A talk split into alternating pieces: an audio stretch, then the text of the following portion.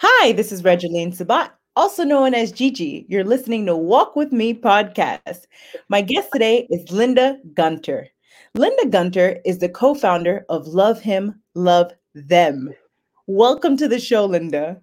Oh, thank you so much. Gigi, you gave me an assignment to do before we went on, and I'm working to do that now. So, so excited to be here with you today. I love it. And it is truly an honor to have you here today.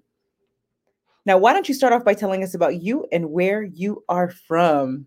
So, my name is Linda Gunter, and I live in Lake Hartwell, Georgia, in a little bitty town with chicken houses, no red lights, and no Walmarts. It's called Lavonia, Georgia. And that's where I currently live with my however many children are still living here with us now. We'd have to do a mm-hmm. count every night at dinner to see how many we still have. I love it. Now, tell us more about your experience turning one of your rental properties into a homeless shelter. Oh, girl, that was a funny story. So, back in the day, we used to, you know, all the shows that are out now where the husband and the wife go in and they flip these houses and do these houses. Yeah, my husband and I could have been doing that years ago. So that's what we did. We used to go in, buy dumpy houses, fix them up, and and either sell them or keep them and rent them out. And one day there was a lady that came up and she had a grocery cart full of stuff. And she walked up and I was outside and she said, I need to stay in this house. And I said, Well, honey, it's not ready yet. We're not, we're not renting it out yet. She goes, No, no, no, I need to just stay in the house. And I said, What what is wrong with you? You can't just stay in the house. She was like, Well, I don't have anywhere to live and I need I need to stay in the house. And I said, Well, girl, you need to go to a homeless shelter because that we are we are for-profit business, you know? And uh, she said, Well, I've already called the, the shelters and all the shelters are full. And I said, Well, I think you're lying because it's August and it's very hot outside and that makes no sense to me. And so I pulled up, this will tell you how long ago I rolled my little Blackberry button around and Googled homeless shelters and called and got in touch with somebody. And I said, You know, I got a lady standing out here with a grocery cart full of stuff and she wants to stay in one of our rental properties and she needs some, she needs a homeless shelter. And the lady on the other end said, Well, I dispatched for all the homeless shelters and we're all full. And I said, I don't believe you. That's ridiculous. It's August. I said, What in the world am I supposed to do with her? The lady on the other end of the phone says, I don't know. Maybe you need to open a homeless shelter.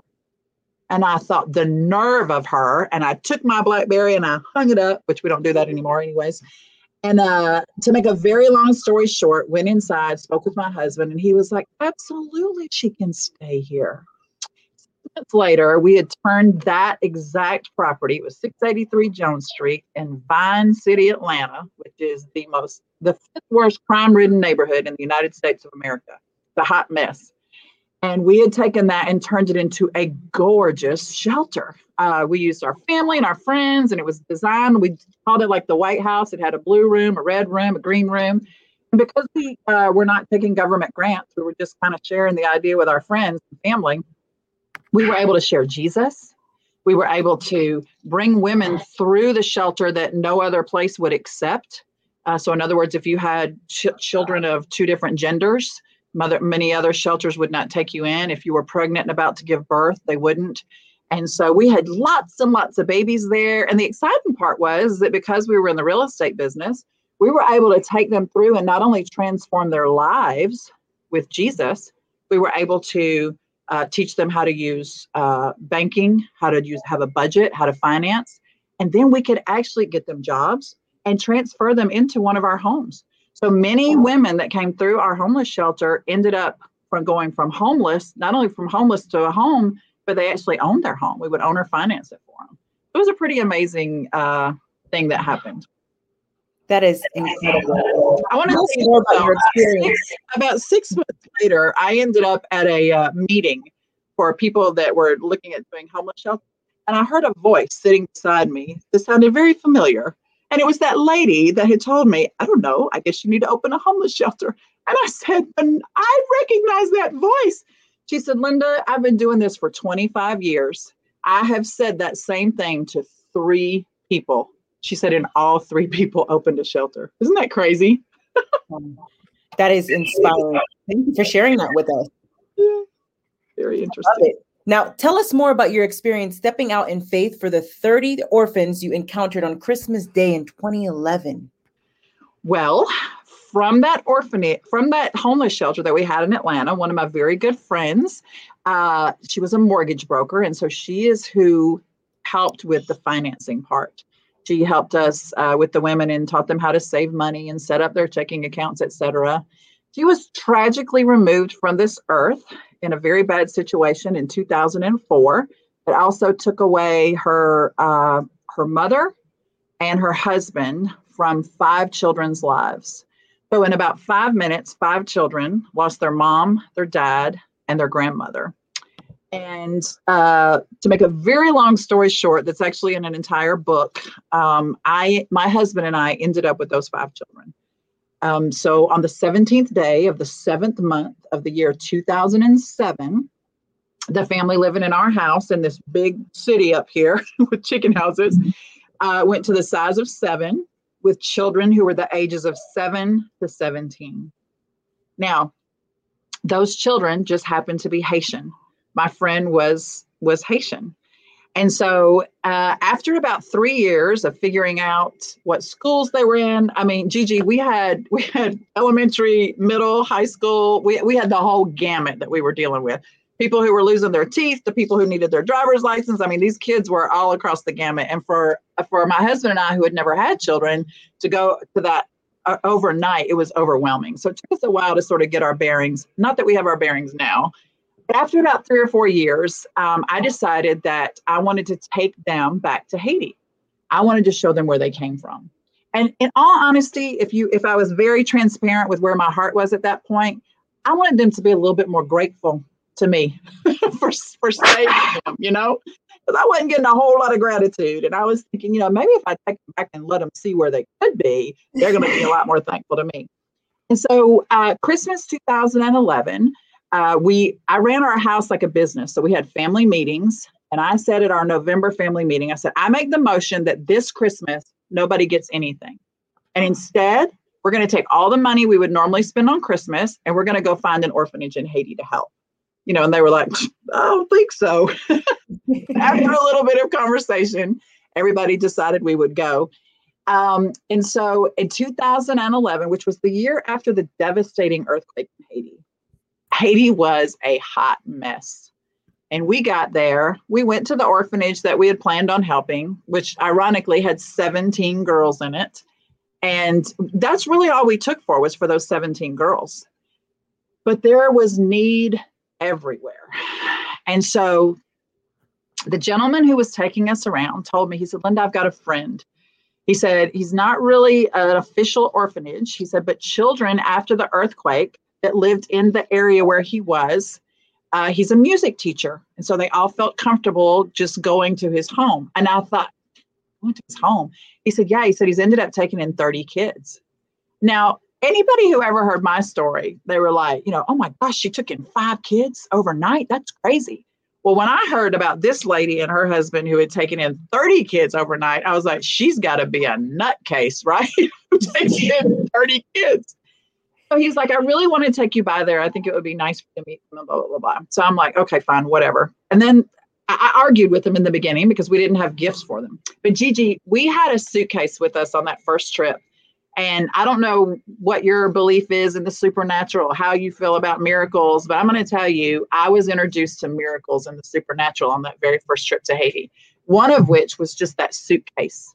That suitcase, every time we opened it, was full of things that we had not put in it we would go back to the guest house at night it would be empty and then the next time we would go somewhere it would be full of gifts exactly the number of gifts that we needed. And so on that trip to this place uh, that they were saying these children were we got out and before we could get into the orphanage we had to walk past a pile of trash. It was a pile of trash that there were there was a goat and a pig and two little boys and they were all rifling through that pile of trash with the same goal in mind. They were looking for food. And that messed me up. Then we had to go up three flights of stairs into this place, which was these people's home. And there was a river running through the home that was devastation still from the earthquake. We get up to the top of the stairs, the third floor. There's no running water, there's no electricity. It's Christmas Day, there's no Christmas tree, no ham on the table. And we open that miraculous suitcase and there are enough pairs of shoes, flip flops for every child. There's Barbies, there's everything there. So we did what everybody does that goes on a mission trip. And we handed out our stuff and we were ready to go. And to be very honest with you, I was really ready to go because of the odor of what, if you can imagine what a place smells like with 30 children and no running water, no electricity. And so I gave my husband that look when you're like, you know, ready to go. And right when we were about to leave, the gentleman who was the dad of the home said, Mommy Linda, before you leave, I want for my children to sing for you. And I'm a pretty bold chick, but I could not figure out how to say, I don't want your little orphan kids singing for me on Christmas. I'm getting out of here. So as he instructed me, I walked over to the, uh, they sat me down on a urine stained daybed they handed me a three month old child that had been dropped off the night before that they did not have provisions for. And I don't know if he snapped his fingers. I don't know what happened, but all of a sudden, uh, generators went on, duct tape drums came out, musicians came out, kids stood in front of me. And on Christmas Day 2011, those 30 children sang for me in five different languages in a way I had never heard or seen before. And I literally felt like Jesus Christ Himself tapped me on the shoulder and said, Linda, I need you to look at this. These children are exhibiting the joy of the Lord. No matter what your circumstances are, no matter what material things you have or you don't have, Linda, this is the joy of the Lord. And girlfriend, you ain't got it. Because Linda, your joy comes from your circumstances you know, when these new kids you've got keep their rooms clean, when your husband does what you want him to, how you want him to. And Gigi, I left that orphanage that day a completely different woman. And I told the man that brought us there, I said, you know, somebody, somebody needs to bring those kids to the United States. So they were able to change my life with one song. I said, I can't imagine. I said, You're not going to believe this, but there are people in the United States. They have, I just said, I've had, I've met with several women this week. They have everything they need.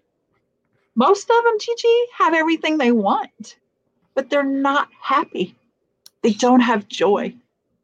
And that man, his name is Pastor Maxwell, he looked back at me with his dictation accent. He said, Oh, Mommy Linda, every American I bring her, they say the same thing but don't nobody do nothing about it. And I left that orphanage. My family and I left Haiti. We came back to America. And at our January family meeting, I asked my family, I said, you know, so what was that trip to Haiti? Was that just a one time thing or, you know, what are we going to do? And my youngest daughter at that time, I have younger ones now, but Jazzy, she said, Oh, Mommy Linda, we have to go back those girls, those children, they're counting on us. So every Christmas since then, we have spent in Haiti. We reached out to every major organization that has a large footprint in Haiti, and we shared our vision, and nobody else shared it with us. we were basically told that if you think you're going to get 30 kids out of Haiti, especially from one orphanage, you know, that's nuts. That's not going to happen.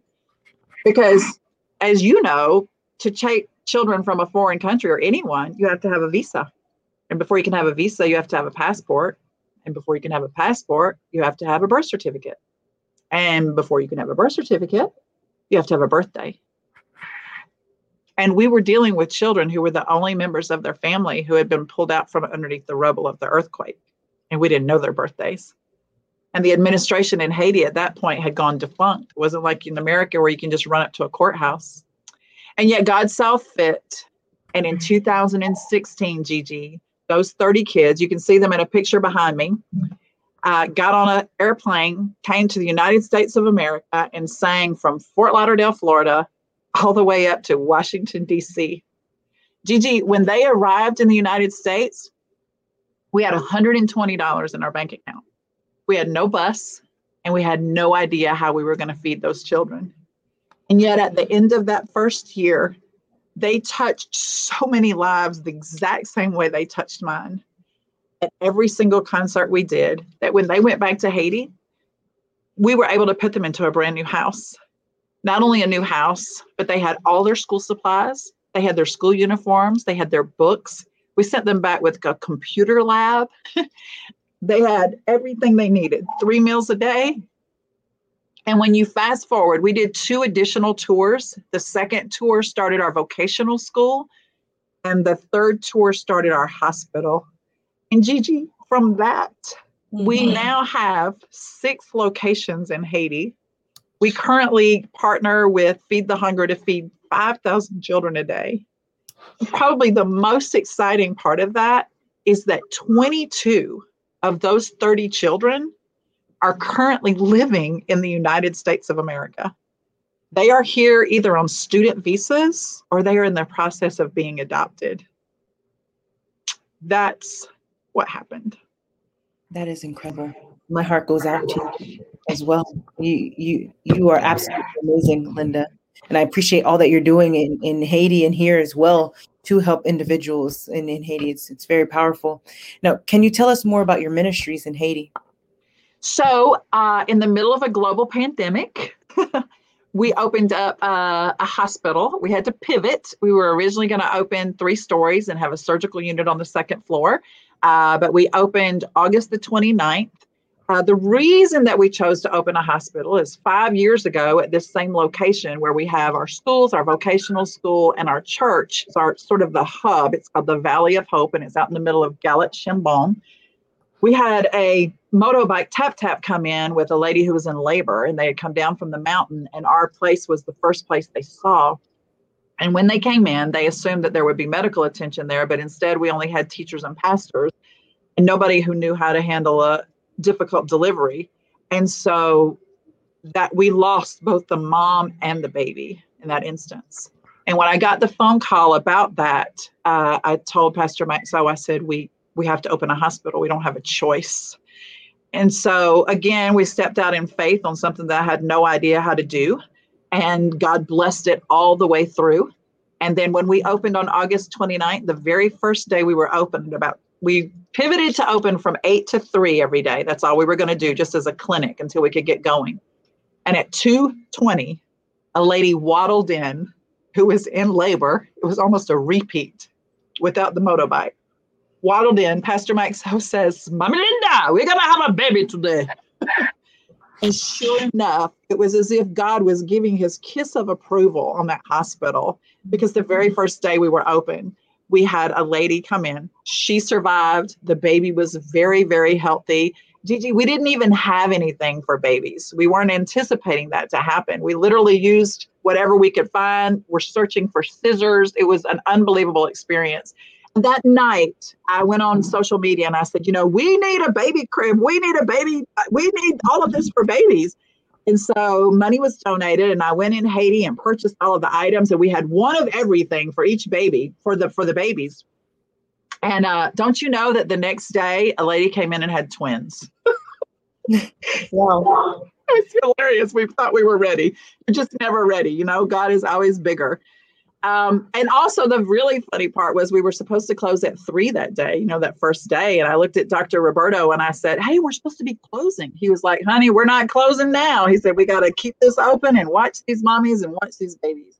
And Gigi, in the first four days we were open, we had 27 women come in who were seven months or further along, who had never seen a physician, we had babies popping out left and right at that hospital. So it, it was it such a need and in such a remote area.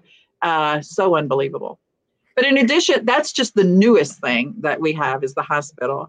Um, we still have the orphanage where the children from the choir came. And of course, those 22 kids that are here now basically open 22 spots for other children to come in. Uh, we have an all girls orphanage called the Hope and Love Orphanage. And then we also have a hug orphanage, Haiti Under God. And as you may or may not know, when you turn 18 in Haiti, you don't stay in the orphanage any longer. And that presented an issue because there it's a lot easier to get people to help with cute little kids, that people who want to help. But once you turn 18, I mean, even in America, I mean, frankly, even in my own home, sometimes when my children turn 18, it's not as fun to deal with them. Just saying. Uh, but we knew we had to come up with a process for that. So we started a transition home on top of our vocational school.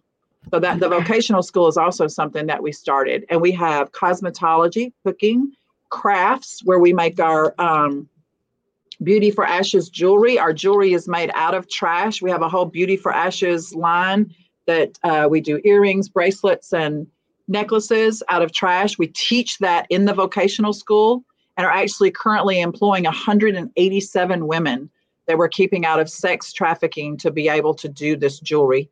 This is available um, all throughout the United States on our website through African American Expressions. So we started just in that vocation. We also do computers, construction. Uh, we do concrete block making. We have a we've purchased a concrete block machine that we use for all of our building, and we train the guys on that. And then we started the transition home, and we just had a donor at the end of December who's going to finish that for us. So now, and isn't this funny? It's kind of like we're doing exactly the same thing with the transition home that we did with the homeless shelter. We're bringing the girls in. We're making sure they're finished with school because just because of your age in Haiti, just because you're 18, that doesn't mean you're finished with school because you may have come to the orphanage at age 12, 13 and not been in school.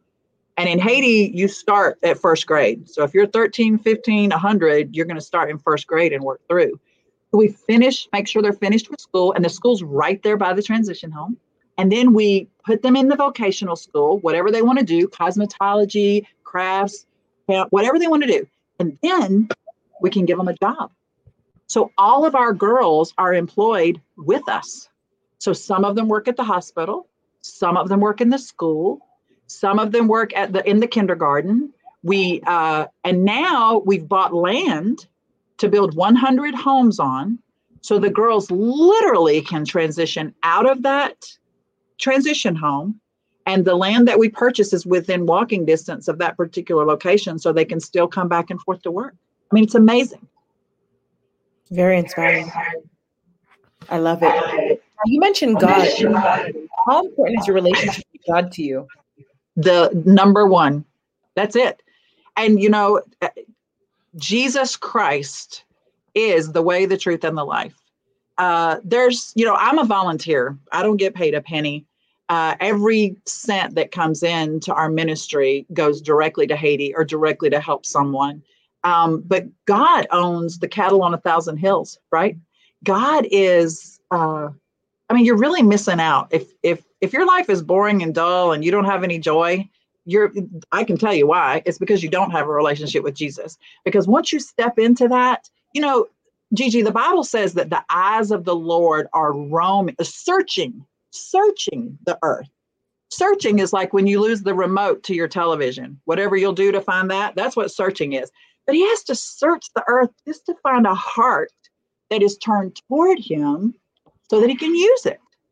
That's sad to me that he would have to search, you know, for as many people as say they're Christians, you know, somebody told me the other day, I just can't believe she did that because she says she's a Christian.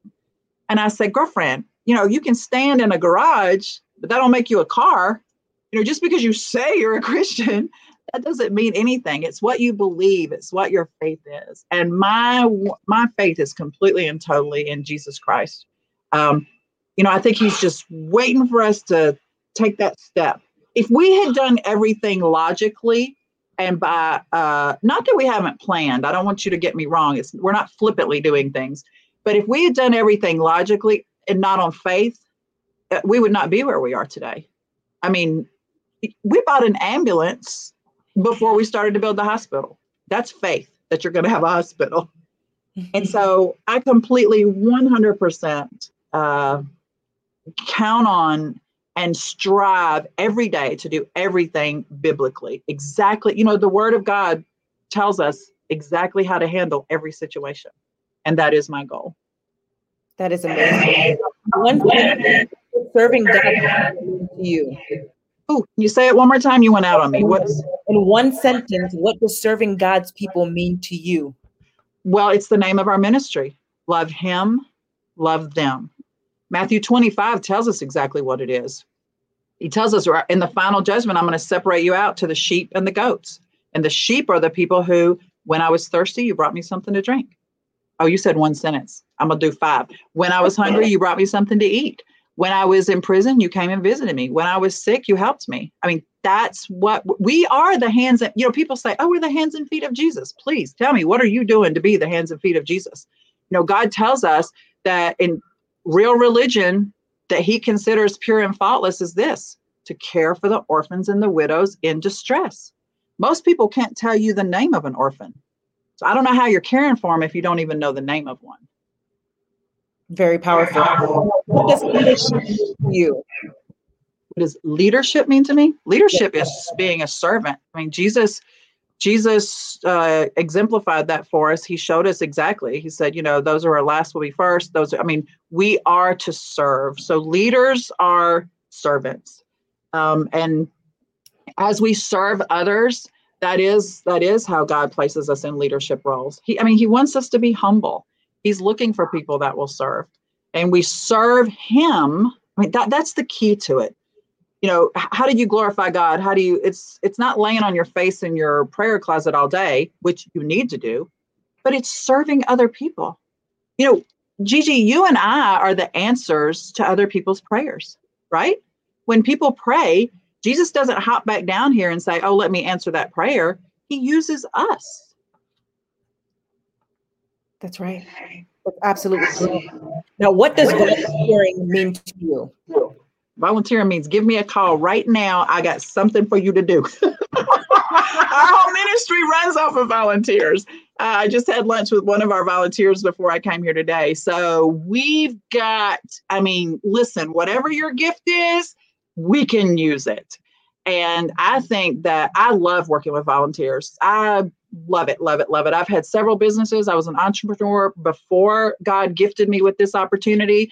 And I think it's much more fun to work with volunteers than people that get paid because people that are volunteers are doing it because they want to do it. They're doing it because they're passionate about it. And, you know, we just had probably 400 volunteers for our, we also work here locally. Uh, we did, uh, we served 3,000 people for Thanksgiving, homeless, hopeless, and homebound. Uh, we had, we could not have done that without volunteers. We just had our night of hope everything that we do is uh, stems from our family. So uh, there, some of my children's one of their we have people that are incarcerated, and so our night of hope every year is for children who have a parent incarcerated. I think we had 125 volunteers at that event.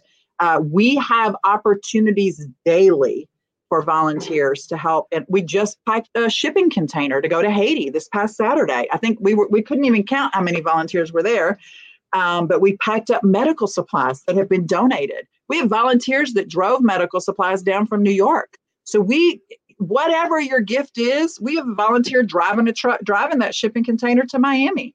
Um, we can use whatever gift you have to help with to love him and love them.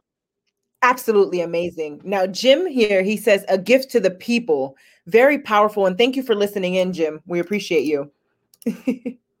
Yes. Now, Linda, tell us more about the major challenge that you had to overcome in your life. Major challenges that I have to overcome in my life.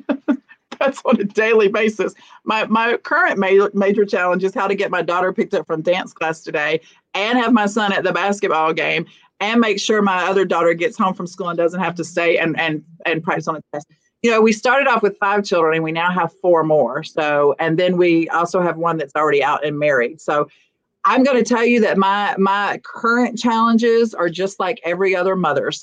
Is you know you have your day planned out and all of a sudden the kid's sick and you got to stay home. It, there's a lot of times that we have to pivot, and I truly believe that one of the most difficult things in a woman's life, how to be an amazing wife, how to be a fabulous mother, how to take time to worship God and how to take care of yourself. It's a very, very big challenge. And then on top of that, if you add in a ministry, and uh, currently in my particular situation, I have my 83 year old mother living with me also. So um, I just try to tell myself and my kids, you know what? We all have the same 24 hours in every day, and it's our job to make the best of it every single second because life is a vapor and it will be gone from us soon. Amen. Short. Yes, yes. Now, what is your why that keeps going? What is my why that keeps me going? My why that keeps me going is I want to hear more than anything. I want to hear, well done, my good and faithful servant.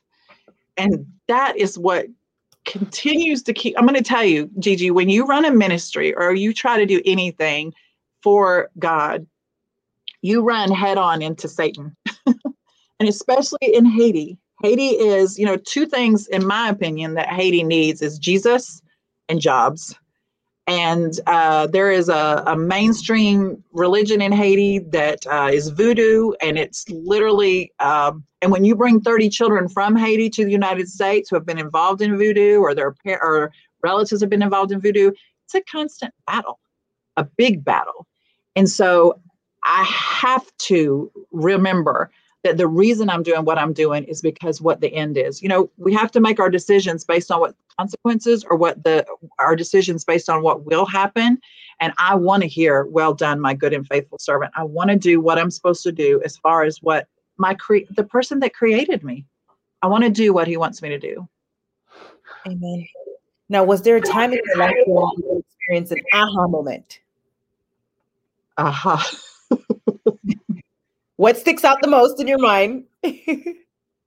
well, I'm going to tell you the the immediate things that comes to my mind is uh, on the second choir tour. The second choir tour we sang at a prison. We sang at several prisons, but on that choir tour, and as I mentioned, there are children in the choir that have experienced voodoo. And I just want to say this, you know, voodoo is sin. It's demonic activity. The same way worry, anxiety, depression, all of those things are demonic activity. In the United States, we choose to not look at sin as sin. We just look at it as something that needs to be medicated. And uh, in that prison, some of the girls who had been released and delivered from demonic activity, they could see it.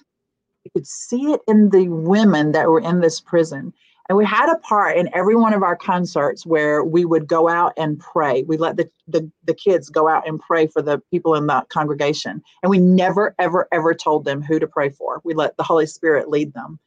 And these girls went out and we saw deliverances happening in the women in the prison based on what the girls in the choir saw. And I, I just, you know, that one year alone, I think we had 875 salvations uh, from the choir tour. And that was the aha. It wasn't about me taking my kids back to be more grateful. It wasn't about me bringing those kids here so that they could have a better life or they could have an opportunity to sing. It was all the lives that God had planned for these kids to touch. Um, but I mean, I have aha moments every single day that are overwhelming to me. I can't believe we opened a hospital. I mean, I don't, there was civil unrest in Haiti during the grand opening of the hospital and I was told not to come. And I looked at my husband and I said, I don't know anybody else who has opened a hospital and has the opportunity to go to the grand opening. My happy butt is getting on that plane and I am going. And I did. The the things that God has allowed us to see and do are are just insane. But I, I think it's the same way as as moms with our kids. You know, when your kid listens to you and does what they're supposed to do, you just want to give them more, right? you just want to help see them succeed. And I, and I feel like it's the it's the same way with God. It's incredible. Amen. Amen. Very powerful. What is your best advice to the audience for walking with purpose and living a life of happiness? Well joy comes from putting Jesus first others second and yourself last I mean that is the acronym for joy so, my best piece of advice, and my husband and I do a lot of biblical counseling, is if you don't have any joy in your life, the very first thing you need to do is go serve somebody. You need to go help somebody else. If you really want some joy in your life, you should come with me. Uh, April 20th is our next trip to Haiti. You should come with me and see how much you have to be thankful for. You've got, you have to be grateful for what you have. Just had this conversation with someone yesterday who wants to go to, as they referred to it, another level. You know, if you're not being obedient and happy and grateful and thankful for the level you're at, do you really think God is going to elevate you above that?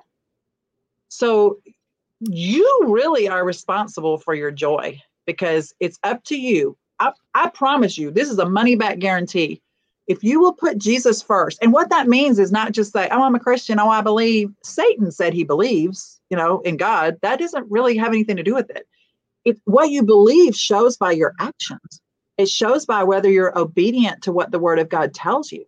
And then if you'll go put others, go serve somebody, go do something, go go serve at the Boys and Girls Club, go take somebody a meal, go sit with somebody outside of a nursing home, go do something for somebody besides yourself. You will be amazed at how different you will feel. I mean, that, that's where joy comes from. Amen. Loving, loving him by loving them. That's it. Yes, ma'am. Joy model. Very powerful. Now, Linda, thank you so much for being a guest on Walk With Me podcast. Where can the audience find you? So you can love him, love them.org. There you go. And you can contact me through there. I think there's a contact page. Um, and you can also text or call me at 706 599 7525 or email me directly at linda at lovehimlovethem.org. Say that number again 706 599 7525. Ladies and gentlemen, make sure to check out Linda at lovehimlovethem.org. And again, her phone number is 706 599 7525. And Linda, again, thank you so much for being a guest on Walk With Me podcast. You have a blessed day. Absolutely. Thank you for allowing us to share our story. We appreciate it. Thank you so much.